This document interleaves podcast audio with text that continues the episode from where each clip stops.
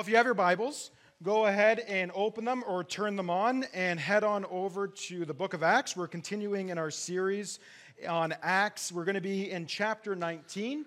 Last week, Ron took us up to about verse uh, 7, and we're going to be picking up in verse 8. I was thankful for Ron filling the pulpit on my vacation, and I'm happy to be back. I love vacation, but I love you guys as well, so I'm glad to be here to preach with you guys. But as we start reading in verse 8 of chapter 19, you're going to notice, and I want you to understand the need of intentional disciple making. So, with that concept in mind, let's go to the Word of God and see what it has to say to us today. And he entered the synagogue and for three months spoke boldly, reasoning and persuading them about the kingdom of God. But when some became stubborn and continued in their unbelief, speaking evil of the way before the congregation, he withdrew from them and took the disciples with him, reasoning daily in the hall of Tyrannus. This continued for two years, so that all the residents of Asia heard the word of the Lord, both Jews and Greeks. So, if you've been on, with us on this journey uh, through the book of Acts, we have noted that Paul was told not to go certain places about two years ago, and Ephesus would have been in that region. Now he is allowed to be in Ephesus, and that's where he is. Ron would have talked about him coming to Ephesus last week. And Paul, what we see is that he is a pioneer in Christianity. He's a pioneer in the work of the Spirit. He's taking the gospel to unreached people groups. Ephesus was known for its idolatry, it was a pagan culture and had pagan worship, and, it, and it even practiced sorcery. In the ancient times, they would find dark magic scrolls, and it was all attributed to Ephesus. They were into the dark arts, into the dark magics. And Paul, had the courage to take the light of the gospel, the, the, the light of Christ, to the darkest places like Ephesus. And there's a, con- a connection to a modern concept here. We too, as Christians, should we should have a desire to take Christ to those who don't know him as well. Even today, there are unreached people groups in all the earth. Here's, uh, oh, I didn't put that up there for you, sorry. Here's a map of something called the 1040 window. If you've been in the church for a while, you've probably heard of this. If you've been in missions, you've definitely heard of this. How many people have heard of the 1040 window before? Yeah, a number of people. This isn't brand new information, but in this window, it's called the 1040 window for because of its longitude and latitude. But in this window, there's approximately 5.1 billion people just living in this sect of people in this, in this area. And of those 5.1 billion people, there's 8,717 distinct people groups live in this area of the world. That's quite amazing. And, the, and I said the reason why they call it that is the longitude and latitude, but the concerning part of this is that of those 8,717 people groups, 5,989 of those groups are considered unreached. They haven't heard the message of Jesus. They don't, they, it's not even that they kind of see some churches and they know, you know, there's this thing called Christianity. They have no concept of Christianity at all. And that would make up about 3 billion people. That's staggering. And maybe that doesn't impact you that much. Think of it this way it takes about 10 minutes if you count one number per second. It takes about 10 minutes to count to a 1,000. One minute per second, no breaks, no stopping. Now count to a million at that same rule. One number per second, no breaks at all. It would take about 11 days, 13 hours, 46 minutes, and 40 seconds. But now, to count to a billion, this is just how crazy a billion is. With the same rules applied, it would take about 31 years, 251 days, 7 hours, and 46 minutes to count to 1 billion with no breaks, one number per second. Just look at that gap, that jump from a million to a billion, from 11 days to 31 years.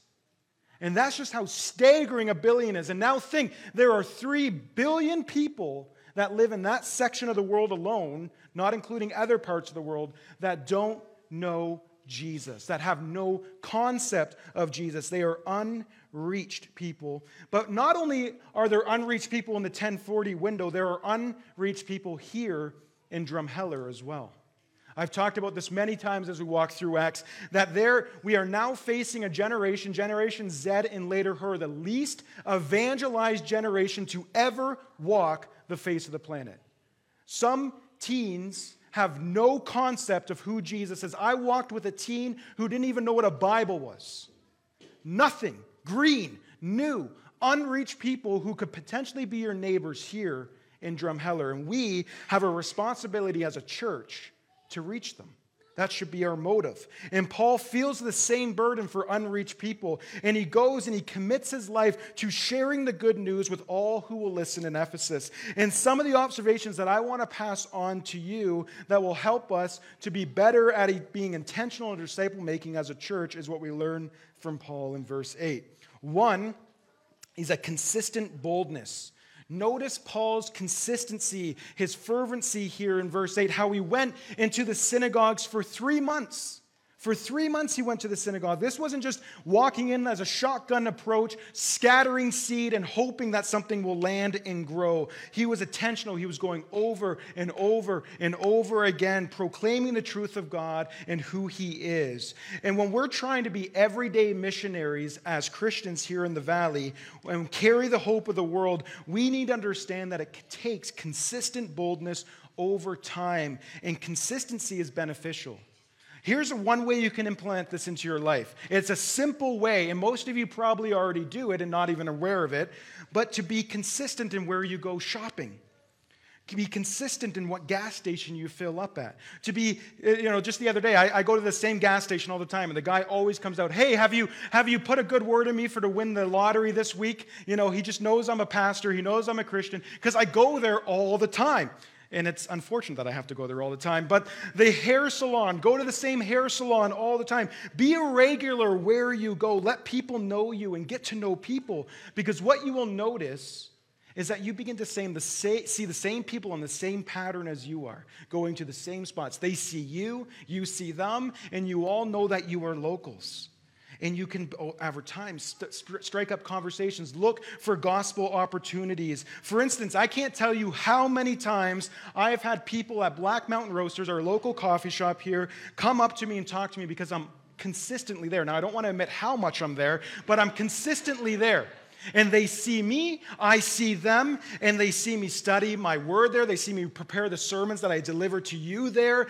and they have we have conversations. Just the other week on my vacation, we were going out of town. I stopped there to grab us coffees because it's an addiction at this point. And uh, I walk in there and I'm standing in line, and a guy comes up to me and we have a conversation, we exchange information, and then we leave with him saying, I'm really going to come and check out the church. I really need to come there. Consistency is key. And it's so easy to do, but it takes time. I'm not telling you if you're going to go to the same spot for the next three months, you're going to see any results. It doesn't work like that. But to be consistent and be available and be ready to be used by the Lord at all times, to be, be bold, to pray to the Lord, to be bold to preach the gospel. Some of you have even come to this church through random coffee shop experiences like that. You never know. I say this all the time. You never know who's on the other end of your obedience. You never know who's there. But in doing so, Paul recognizes the same thing that you and I should be prepared for. In verse 9, it shows that we should expect some opposition.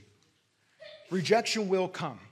I share a lot of fun stories with you about the Lord working and moving in people's lives, but there's also a lot of stories that have led up to that that are filled with rejection, and we shouldn't be surprised by rejection. We read about it in verse 9. It's promised to us in scriptures. We should not be surprised by it. The listeners in verse 9, we read that they were stubborn in their ways, meaning that's biblical language that their hearts were growing harder and harder every day. These people who are stubborn and hardening their hearts and continuing their unbelief, they heard the truth that Paul preached and they chose to continue on their current path. As one commentator worded, he said, The hardening of their minds against the reception of the truth was just as voluntary an action as one who shuts his eyes that he may not see the light. Some of us, we hear the truth and we choose to reject it, just like we choose to close our eyes and claim there is no light. You say, I hear the truth. I understand this truth is important, but I'm going to voluntarily choose to reject it and stay on my current path. And what happens when you do that is your heart becomes more calloused over time. It becomes harder and harder. Just because you choose to close your eyes doesn't mean it's true. You know, it's just like if I have some symptoms in my body and I'm a typical male, this is typical of me, I ignore it thinking that if I don't deal with it, it's not going to do any harm to me. And I'm sure all the doctors in this room have had people come in and say, if you just came in a little earlier and stopped ignoring the signs, we probably could have done something to curve this. And just because you ignore the symptoms in your body of sickness doesn't mean you're not sick. Just because you don't open your bills that come in the mail or in your email doesn't mean you don't have to pay them. They're due. You can't be blissfully ignorant to these things. There is weight to them. And when you compare eternity with Christ to this, it has weights and consequences. So if you hear the truth and you choose to continue on your way, it is as intentionally, it's like if you're intentionally closing your eyes and saying there is no light. The Bible uses the word stubborn. You become stubborn in your ways. But Paul experienced this rejection. This was not new to him, as we saw over the weeks. Uh, uh, antagonism was something that he was accustomed to and probably even expected. So here we see Paul, he doesn't get scared or run away. He faces the opposition, rising to the challenge and just turning it into a daily process. He takes those who believe and, and chose to follow Jesus. And he said he didn't quit teaching them. He says, Hey, let's go rent a hall. Let's go rent the hall at Tyrannus, and we're going to continue teaching about this. This was likely a lecture hall named after a philosopher in the area. And what I want us to see is the daily process of Paul and his disciple making. Taking those who do believe and daily for two years. Two years he invests in them. What intentionality we see. He gives his life for these followers of Christ to make sure that they have a firm foundation, a firm understanding on who God the Father is, God the Son is, and God the Holy Spirit is, and what it means to follow Him, and how He will use them despite their past, despite maybe their dark magic practices that they used to do before, because He was after their maturity in Christ. See, a lot of Christianity today is hey, we're just going to get you to say a prayer and then get you to sit in the seat and give us 10%, and then you're good to go. That's not what Paul's doing. Paul actually, in context, is laboring to pay his own wages here. And he's, he's daily investing in them. And when I read this, I can't help but ex- ask myself a question. And when I ask myself questions, you guys get them too. But who in your life are you intentionally discipling? For the parents in this room, the answer should be your kids. Your number one job is to give your kids Jesus, to train them in the Bible, to bring them to the Word of God as a family, to be praying with them as a family, to bringing them to church and letting them see you worship the King of Kings and Lord of Lords. Letting them see mom and dad take communion, letting them see mom and dad worship Jesus, and letting them see that mom and dad is no different sitting in these chairs than they are on Monday morning. That there's consistency in your life.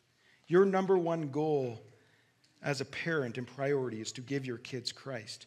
We as the church, we're here to help and support, but it's your goal, your priority at the end of the day.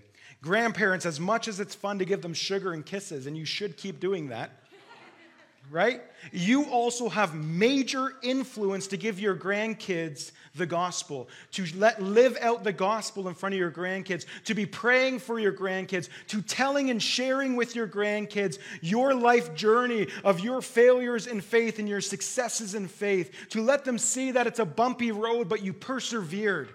We need the older generation. May we never at this church start believing that they become irrelevant. We need your stories. We need your history. We need your experience to keep us on track and to point us and say, yeah, we tried that about six times and failed. Don't do it. Right? We need grandparents. Your grandkids need you. I wouldn't be who I am today if it wasn't for my Oma. She prayed for me. She gave me Christ. She supported me. She shared her love for Jesus in front of me. It wasn't private to her. She shared it openly with me. And I attribute so much to her. Just because you're retired or getting older, God is not done with you. Amen? Come on, let's say amen to that. Amen. You have a major mission field ahead of you. And these are not one time conversations we're reading about here. These are intentional, these are long. Look at the length of time. Paul had two years, daily two years. I'm not calling it a daily stuff, but you, you can, that's up to you. But he was going daily for two years, investing in these people. Beyond your family, maybe it's a coworker that you're close with. Maybe it's a neighbor, maybe it's a cousin or a friend that you can intentionally invest in. And notice that word intentionally. I put it there intentionally because I want you to realize that this is an accident. Discipleship, you don't just kind of haphazardly fall into. You're intentional. You're meeting for more than just a casserole dish, you're meeting for more than just a coffee. This is intentional God conversations focused around His inerrant word that never changes. If you want to disciple someone but don't know where to get started, come talk with me after service. We have a wonderful program that anyone with any sort of Bible knowledge can lead. And it, it, walks you through the book of Philippians. I'm taking someone through it right now weekly, and it's so powerful. So if that's you, come and talk with me. But discipling, though, just a word of caution, is far more than just getting someone to understand who God is. That's a major part of it, but it also is what does holy living look like? Can you live that out for me? It's not just understanding the authority of God's word, but it's understanding how to study God's word. In this program, we'll show you how. But it's and, it's not just showing them why it's important to pray, but it's showing them how to pray and walking with someone in intentionality through intentional discipleship processes, doing life together. Not just hey, we're going to be on Thursday, but we're not going to talk till then. Hey, I know your struggles and sin now. How are you doing? Hey, brother, I'm about to sin. Can you pray for me? Can you help me? Intentionality.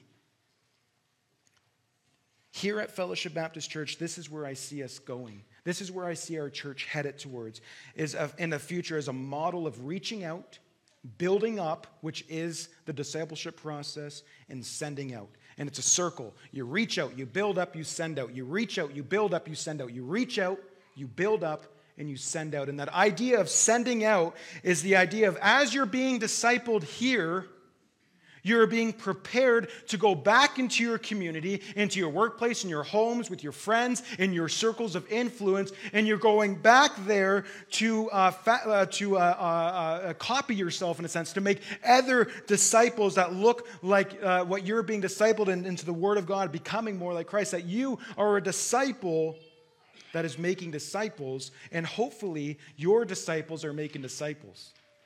I'm so overjoyed when I hear of stories of this happening in our church naturally. I can't tell you how many ladies I've talked with, and they say, You know what? I've sat with Agnes weekly, and she has given me the Word of God. I'm talking multiple ladies here that Agnes has discipled. Sorry to call you out, Agnes. But this is a beautiful, beautiful example of what discipleship is intentionally pouring in. There are so many of you that i hear stories that i could easily throw your names out here and i want to encourage you to keep doing it. God sees your faithfulness and he is pleased. So in our first few verses we see this idea of intentional discipleship from paul and then we come to contrast authentic christianity and counterfeits people who use the name of Jesus as a magic rabbit foot to get some good luck. So, with that, let's read verse 11 to 16, and we're going to see some interesting things up on our, uh, in our story here today. And God was doing extraordinary miracles by the hands of Paul, so that even handkerchiefs or aprons that have touched his skin were carried away to the sick, and their diseases left them, and the evil spirits came out of them. Then some of the intended Jew, uh, Jewish exorcists undertook to invoke the name of Jesus over those who had evil spirits, saying, I adjure you by uh, the Jesus whom Paul proclaims. Seven sons of a Jewish high priest named Sceva were doing this. But the evil spirits answered them Jesus I know. This is where it gets embarrassing. Paul I recognize, but who are you? And the man in whom was the evil spirit leaped on them and mastered all eh, of them and overpowered them so that they fled out of the house naked and wounded. Now, that's a wild passage of scripture. I just want to say if you're doing any type of spiritual warfare and you get beat up to the point where your clothes get ripped off, I think you lost, okay? I don't think you won there. And, and, and it, it's just a wild uh, uh, uh, examples of what's going on here. But what we see is the idea of an imitation faith When Bailey and I were first married, we were like all newlyweds. We were struggling to find our footing financially as we were just starting out in both of our careers. And so we would find and buy a ton of cheap groceries, not just bargains, but just like, I don't even think you should serve this to people type stuff, okay? And now I'm Dutch, so I still look for all the bargains. You know, copper wire was invented from my opa and his brother fighting over a penny. But, uh, you know, and so we are cheap by nature, okay? But uh, we now now we I remember the day when we went from fake cheese or cheap cheese to the real deal, okay? And now there's no going back. I don't care how high inflation goes, I'm never going down again. I've had the real stuff, the real cheese. It is so good. And you just know when you eat the fake stuff, there's just something wrong about it. You know, I, I need the real stuff. And that's the idea that we see in this text that even the demons understand the difference between what is real and what is fake. So let's walk through this verse and make a couple observations. But before we get to this counterfeit part, we got to deal with verses 11 and 12. And Paul is being used by God to do miraculous signs and wonders. I mean, like handkerchiefs and clothing pieces that touched his skin were passed around and people were being healed. Now, you can have my button down after service, but all you're going to get some sweat and stink, okay? It's not going to heal your problems. This is some miraculous miracles that were be, being performed by God, not because Paul was special, but because God. And Jesus told his disciples in Mark 16 that he has given authority in the name of Jesus to do these miraculous things, that God's providence did this. God's providence is that it might help those who have never heard his name, who have never been exposed to the gospel, and have never read scripture to be able to understand the power of who God was. Remember the context. Ephesus was a dark place, a magic place that was going in and doing sorcery. This was kind of God showing who's who, kind of like when Moses stood before Pharaoh, right? God was displaying his power. And God can still do extraordinary things like that today. He can still work like that today. He hasn't changed. He is the same God today, yesterday, and forever. Amen. That's what Hebrews says. The Italian prophet Malachi also says that I am the God who does not change. It's Malachi, by the way. Um, he is immutable immutable. He does not change. But, however, we need to be careful. I have seen both with my own eyes, both abroad and here, right in North America and Canada, God do extraordinary things like heal people and deliver people. And then I have seen those same people who were healed get backed up with medical documentation by doctors. Like, this isn't just some guy at the back of the church, like, man, I had a headache and I prayed and it's gone. Okay, maybe the Tylenol kicked in, right? I don't know. But these are confirmed healings that the Lord, in His providence, decided to do. But we need to be careful when we, when we try to go after these things. Going across seas, we see many unexplainable God moments. We see them here in our midst as well that just make us stand in awe of God. And lots of those are documented by trusted uh, sources, and there's lots that are counterfeits too. But just because there's counterfeits doesn't mean we need to be f- afraid of the real stuff, amen? Uh, we shouldn't just let that dictate our theology. But, uh, God, but we have trusted sources, and God uses these moments to grab attention. That they'll see God in a miraculous way, which will open their eyes to walk towards truth. So, yes, it happens. Acts type events happen all over the world. We have missionaries who have served for many years in our midst who could probably share some of those stories with you as well, where God has moved in miraculous ways. But here's the warning miracles, signs, and wonders are not the gospel. Okay? They are not the gospel and they should not become the main focus of our gatherings. There are groups out there that claim that and they are deceitfully wrong deceitfully wrong. We have the word of truth. We have the Holy Spirit living inside of us. We are the temple of God. Wrap your mind around that. The holy presence of God lives in you right now. That's a miracle. And we know this to be true. So the warning is that you and I should be very guarded, very careful that we don't become and form some dependency upon signs and wonders needing God to work miracles. I was raised in ultra charismatic movements, like ultra, not just normal Pentecostals, like the weird ones, okay? And, uh, and this was something that you had to put dependency on. It was guaranteed in the atonement of Jesus Christ that everyone would be healed. And I watched people die thinking they had little faith because they weren't healed. We got to be careful with our theology, with our teaching, that we don't form some type of dependency on signs and wonders for our faith. If your faith is on God to work a miracle in your life, then you don't have faith in God. You have faith in what He can give you. 1 Corinthians 1 22 to 23 warns of this. He says, Jews demand a sign. That's who demands a sign. And Greeks, what do they do? They seek wisdom. But what do we do as Christians? What does it say? We preach Christ crucified, a stumbling block to who? To the Jews who are seeking a sign and also to those who are seeking wisdom. Romans 1:16 says, "For I am not ashamed of the gospel." Why is he not ashamed of the gospel? Because that is the power unto salvation, not signs and wonders, not miraculous events, but the gospel is the power of God for salvation to everyone. And we're look at he uses the same categories to first the Jew, the ones who are seeking the signs, and then also to the Greeks who find their hope and wisdom. Jesus even warned about this in Matthew 12 that an evil and adulterous generation seeks a sign. So, can God work signs and wonders today? Of course, He's God because He doesn't change.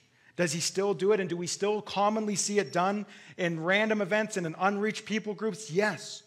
But for you and me, we need to understand that we don't have to seek that. That doesn't need to be our priority because the power of God, Christ crucified, and the reality of Scripture and the indwelling of the presence of the Holy Spirit is our reality as Christians. Amen? That's our focus.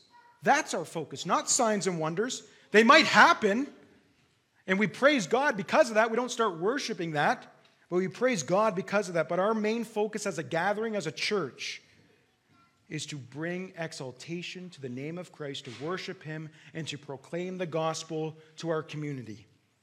So, just because the book of Acts records these events does not mean that we, it's a normal function of the Christian life. I don't know where this has been confused along the roads, but that somewhere down Christianity, someone has crossed hairs and they, they claim that just because it's in the Bible, means that it is supposed to be a normal practice of the Christian.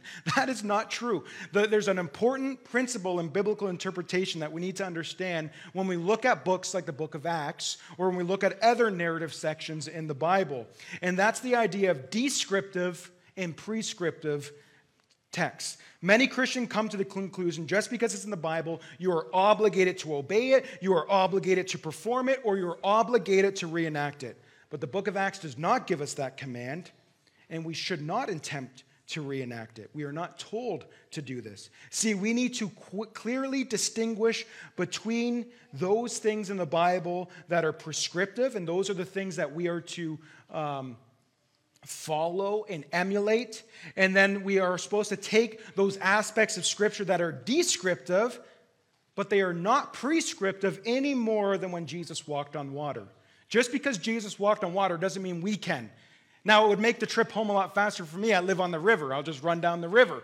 But that's not prescribed in Scripture. We cannot, even with all our faith combined here as a church, get me in the baptismal tank and watch me walk around on water, okay? It's just not going to happen. That was specific science for specific generations for specific reasons. Can God still do them? Of course He can. He's God. Let's not forget that. But let's not make them our main priority or the gospel because they're not. They're not the gospel.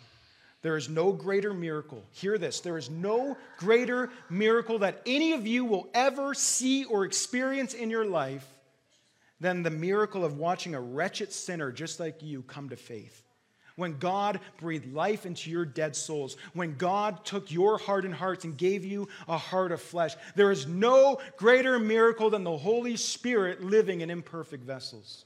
And never downplay that. Never downplay that miracle. So, does God work miracles? Yeah, I'm saved. You're saved. That's a miracle because we were hell bound, but now we're on our way to glory. So I hope you understand that. And unfortunately, we live in a monopolizing world where so many church leaders have abused this, and over time they have leveraged it just to make some money. But here we see the same thing happening in our text There are these uh, Jewish exorcists, some entrepreneurs maybe, who are traveling Jewish prophets, and what they see Paul doing, they go, well, chick ching, I maybe can make some money off of this, this name Jesus. Look at how the spirits respond to the name of Jesus. And what we see here is a substitute faith. These Jewish exorcists that we see in verse 13 are just out to make some money. They were looking for a way that they could get a quick buck, and they began to step out in spiritual warfare on somebody else's faith. And we see where that gets them. Because, friends, we can't fight a spiritual battle on our own strength. If you play with fire, you're going to get burned. And you cannot live on borrowed faith. You cannot live on the faith of someone else. You cannot borrow the confidence, the courage, the boldness of your mama's faith, your daddy's faith, your grandmother's faith, or your spouse's faith. You have to have personal faith in Jesus. The power of the resurrection needs to be real in your life.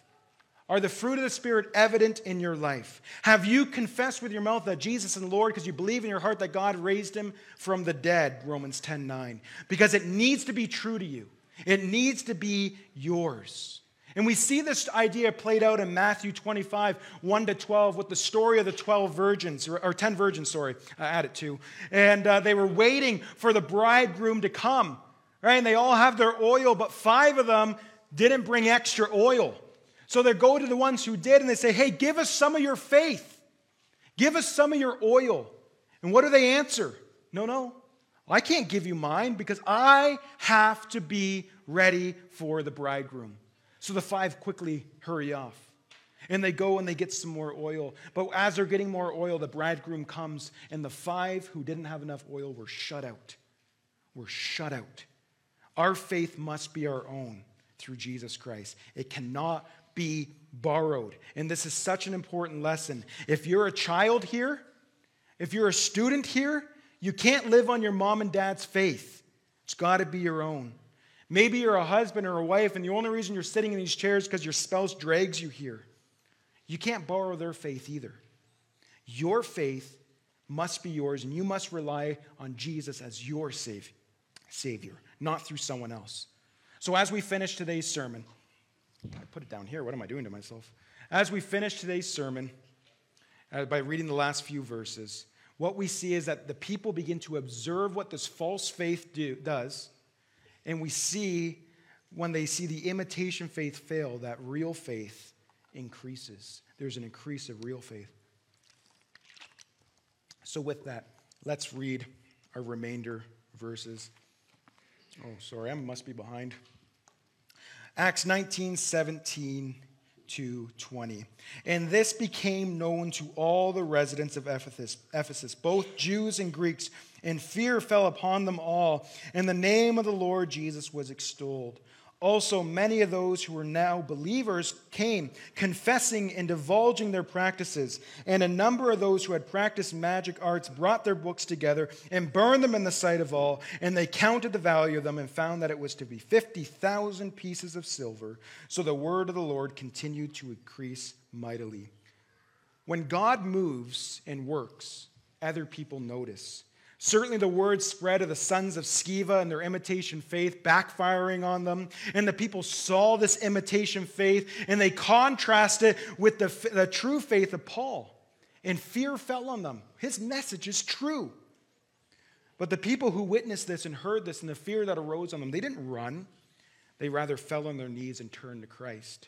And what we see is that Jesus' name was being worshiped and people were coming to Christ left, right, and center. But not just new converts, followers of Christ saw this act and realized that they had to give up their secret sins, their practicing of dark magic. They did so by burning their sorcery books, their dark magic, as a public declaration of their repentance. And here's what you must understand when you read this we see an outward expression of an inward repentance. These people were responding from the fear and majesty of the Lord that moved them to the action of repentance to say, hey, this part of the life that I was finding identity and living off of, I can't put my trust in that anymore. I have to trust Christ. I need to separate myself from this. And that's a statement and an action of true repentance. What I need you to understand today is that sometimes repentance will cause you to lose things, to give up things that are temporary in exchange for what is eternal. This is a dramatic life change testimony. What we see here is true awakening, true revival, and it comes through true repentance. That's what triggers revival. We must notice that their true repentance was moved by the majesty of God, not self imposed guilt or guilt imposed by the preacher. They, they were overwhelmed by what? The presence of the Lord. They were overcome with fear of the Lord and they began to move. We have all confessed out of guilt. I've confessed out of guilt. I remember people at my church bringing records and uh, boxes full of records and tapes. And uh, those, yeah, I won't explain that. Most people know what those are records and tapes. And they brought them in and they sat them down and they burned the devil's music. But the next week they all went back out and bought the same records. I'm still salty my dad did that. You know how rich I could be off those records now? Like, I tell you. Anyways, um, they burned them all out of false guilt. And a lot of them went back and rebought it because they weren't moved by a, a godly sorrow, they were moved by worldly sorrow. And worldly sorrow is a per- person who is operating out of not concern that they've sinned against a holy God, rather, they're just concerned they got caught. And now they're just going to find a different way to sin the same way, just maybe down a different street. But a godly sorrow, like we see in the text, is produced by a healthy fear of the Lord, which shows you that you have sinned against a holy God. R.C. Sproul said, Every sin is cosmic treason against a holy God, and it's the sin that needs to stop. True repentance is moved and motivated by the majesty of God. In verse 17, it was the fear of the Lord that moved them to change. So you and I should work to please God and not people.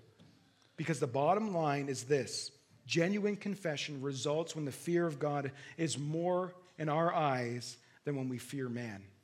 Fear of man will just be guilt, fear of God will bring change. So, what begins to happen in our text?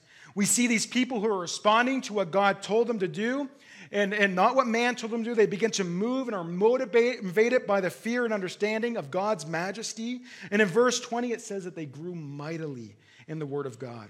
People were responding to truth. People were responding to Scripture. People were responding to the Spirit, and others took notice. Because the world's watching you, whether you like it or not, to see the sincerity of your faith. Now, I don't have a fire pit out front that I want you to throw your cell phones in or other sin items in. We don't believe that's dumb. I'm just going to say it. That's dumb. Okay, we're not going to call you to that extreme movement. I'm just simply trying to help you and I understand that we must listen and respond to what the Lord is calling us to do and confess to Him. Because true repentance is a response to the Spirit of God and not man. Now, one of my biggest pet peeves as a church is that we just keep telling you to confess your sin, but in the practice of discipleship, sometimes we need to be shown how. So, would you all stand with me if you're able? And we're going to read a prayer of repentance as we close. And if you agree with it, you know, just make it your own. It's time that we remove these secret sins, maybe public sins. Maybe it's something that you've been struggling with eternal. You know. You don't need to name it out loud. You know in your heart. So make these words your words as we pray them. You can put your hands out, whatever's comfortable in your worship time. But would you close your eyes and pray with me? Almighty God, we acknowledge and confess that we have sinned. Against you in thought, word, and deed. We have not loved you with all our heart, soul, and mind and strength.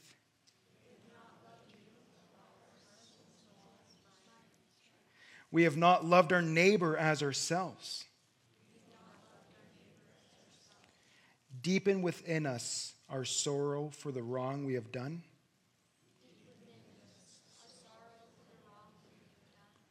And the good that we have left undone. Lord, you are full of compassion and graciousness. You are slow to anger and plenteous in mercy. There is always forgiveness with you. Amen. I'm going to pray this last part. Restore to us, Lord, the joy of our salvation that is found in you. Bind up that which is broken, O Lord. Give light to our minds, strength to our wills, and rest to our souls, O Father. Speak to each of us and let your word abide within us until it has brought, uh, brought in us your holy will. Amen.